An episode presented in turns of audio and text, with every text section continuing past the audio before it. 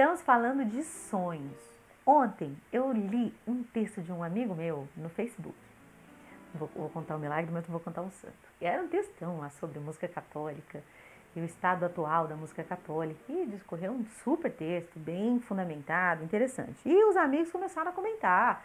E o texto começou a andar e a coisa começou a esquentar ali. As opiniões é, que entre uns e outros estavam quentes de, de atrito e de discordâncias.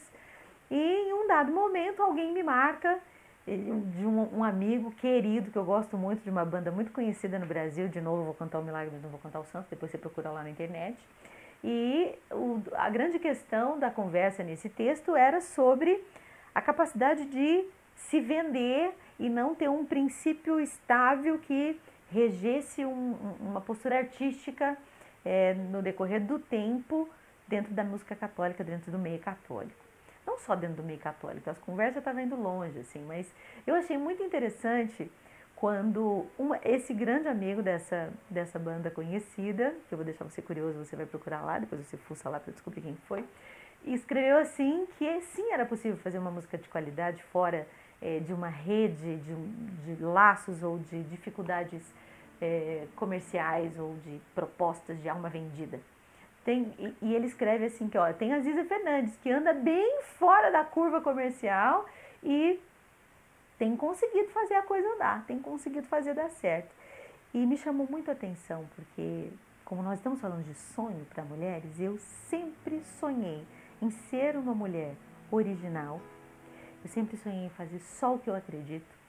Não gosto de fazer várias coisas, mesmo no meio católico, e para mim é muito claro meu espírito é, missionário, aonde eu estou como profissional do reino, profissional de Deus, mas também profissional em qualquer ambiente em que eu esteja.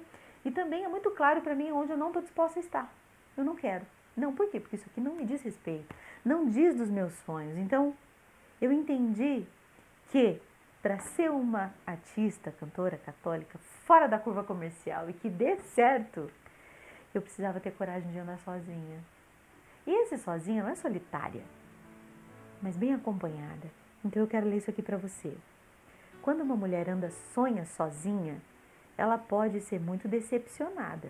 Ao passo que, ao orar e sonhar com Deus, ela será surpreendida, pois uma esperança cega a moverá. É isso. Era bem impossível que eu desse certo em algum lugar, tendo uma mente tão contra a correnteza. Mas não é incrível que tenha dado certo? não é incrível? Quando uma mulher realmente confia em Deus, ela está sendo preparada para ouvir tanto um sim quanto um não. Eu ouvi muitos não, gente, muitos não, vocês não têm ideia do quantos.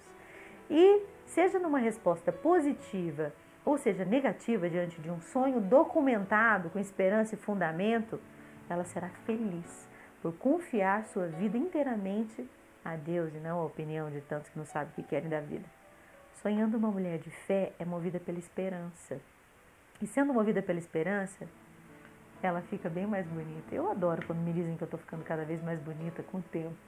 Eu estou adorando. Com mais 10, com mais 20, com mais 30, aos 50, 60, 70. O meu sonho de mulher é ficar cada vez mais interessante. Porque o que eu tenho de interessante está dentro de mim e não há preço. Não há preço que pague para isso que tem aqui dentro. Então é por isso essa é a verdadeira beleza. É por isso que eu continuo sonhando e dizendo que é possível ser uma mulher que não se venda a qualquer preço e que seja fiel aos seus sonhos.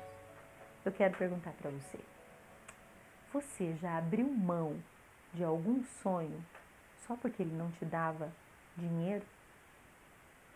Escreve aqui, eu quero saber. Porque ainda dá tempo de recuperar. Você não é uma mulher que está à venda. Você tem um valor e não preço.